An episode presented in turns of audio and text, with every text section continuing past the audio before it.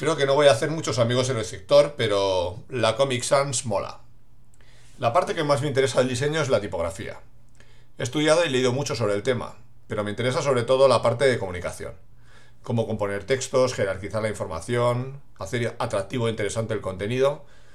Para mí la mejor definición de diseño es el vehículo de la comunicación. Además me interesan mucho los procesos de lectura, cómo interactuamos con el texto, las diferentes maneras según edad, entorno, dispositivo, la manera de aproximarnos a un texto, impreso o digital, cómo nos relacionamos con él.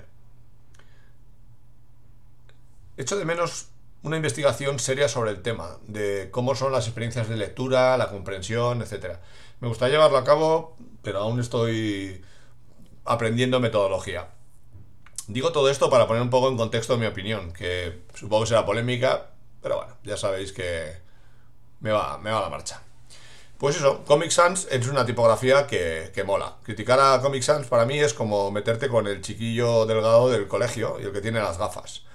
Eh, no creo que sea algo demasiado valiente ni que tampoco tenga pues un excesivo rigor detrás. Hay muchas fuentes que están peor planteadas y al final nos hemos quedado con el chiste tópico, ¿no? A mí me da mucho más paquete la helvética, pero creo que mis críticas son fundamentadas. Me parece una tipografía aburrida, que es poco legible en cuanto a lecturabilidad, y como se diseñó en mi pueblo, pues tengo derecho a criticarla. ¿Qué pasa?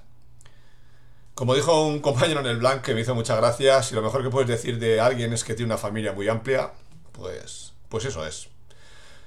En realidad no es que no me guste la helvética ni que me encante la Comic Sans, sino que son grandes ejemplos de mal uso. La helvética por exceso y la Comic Sans porque se ha utilizado en los entornos poco adecuados. Al final se trata de eso, de cómo usar las cosas. La Comic Sans para mí es como, como una camiseta hawaiana, que mola depende de dónde sea, pues en una invitación en, en la guardería de los niños, pero no va a ser una boda con camiseta hawaiana. Bueno, pues, pues eso es. Si eres notario, que lo he visto, pues no pongas el comunicado en Comic Sans.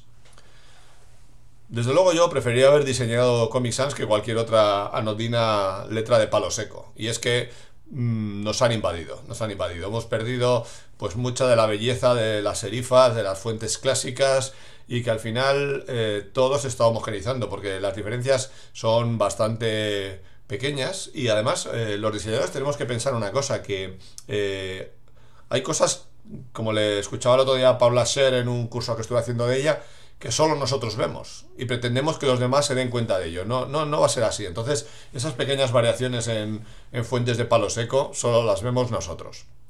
Como decía, eh, la Comic Sans es una fuente divertida, es una fuente graciosa, es una fuente para lo que es. Y creo que no hay que meterse en ello. En la vida real eh, sería pues como crucificar a alguien que siempre ha ayudado a todo el mundo y que no le dejes ir a tu evento. Pues en Comic Sans lo mismo, vamos a quererla, vamos a disfrutarla y vamos a usarla cuando hay que usarla.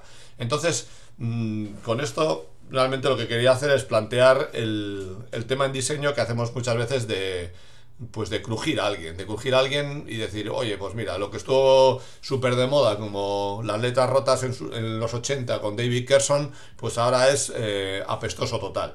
Y quizá el problema es nuestro, que nos dejamos llevar por las modas y por las tendencias. Entonces, vamos a ir un poco más a la base de las cosas, vamos a ser un poco más... Em, vamos a profundizar un poco más en nuestro conocimiento y vamos a sumar entre todos y no vamos a hundirnos a los demás.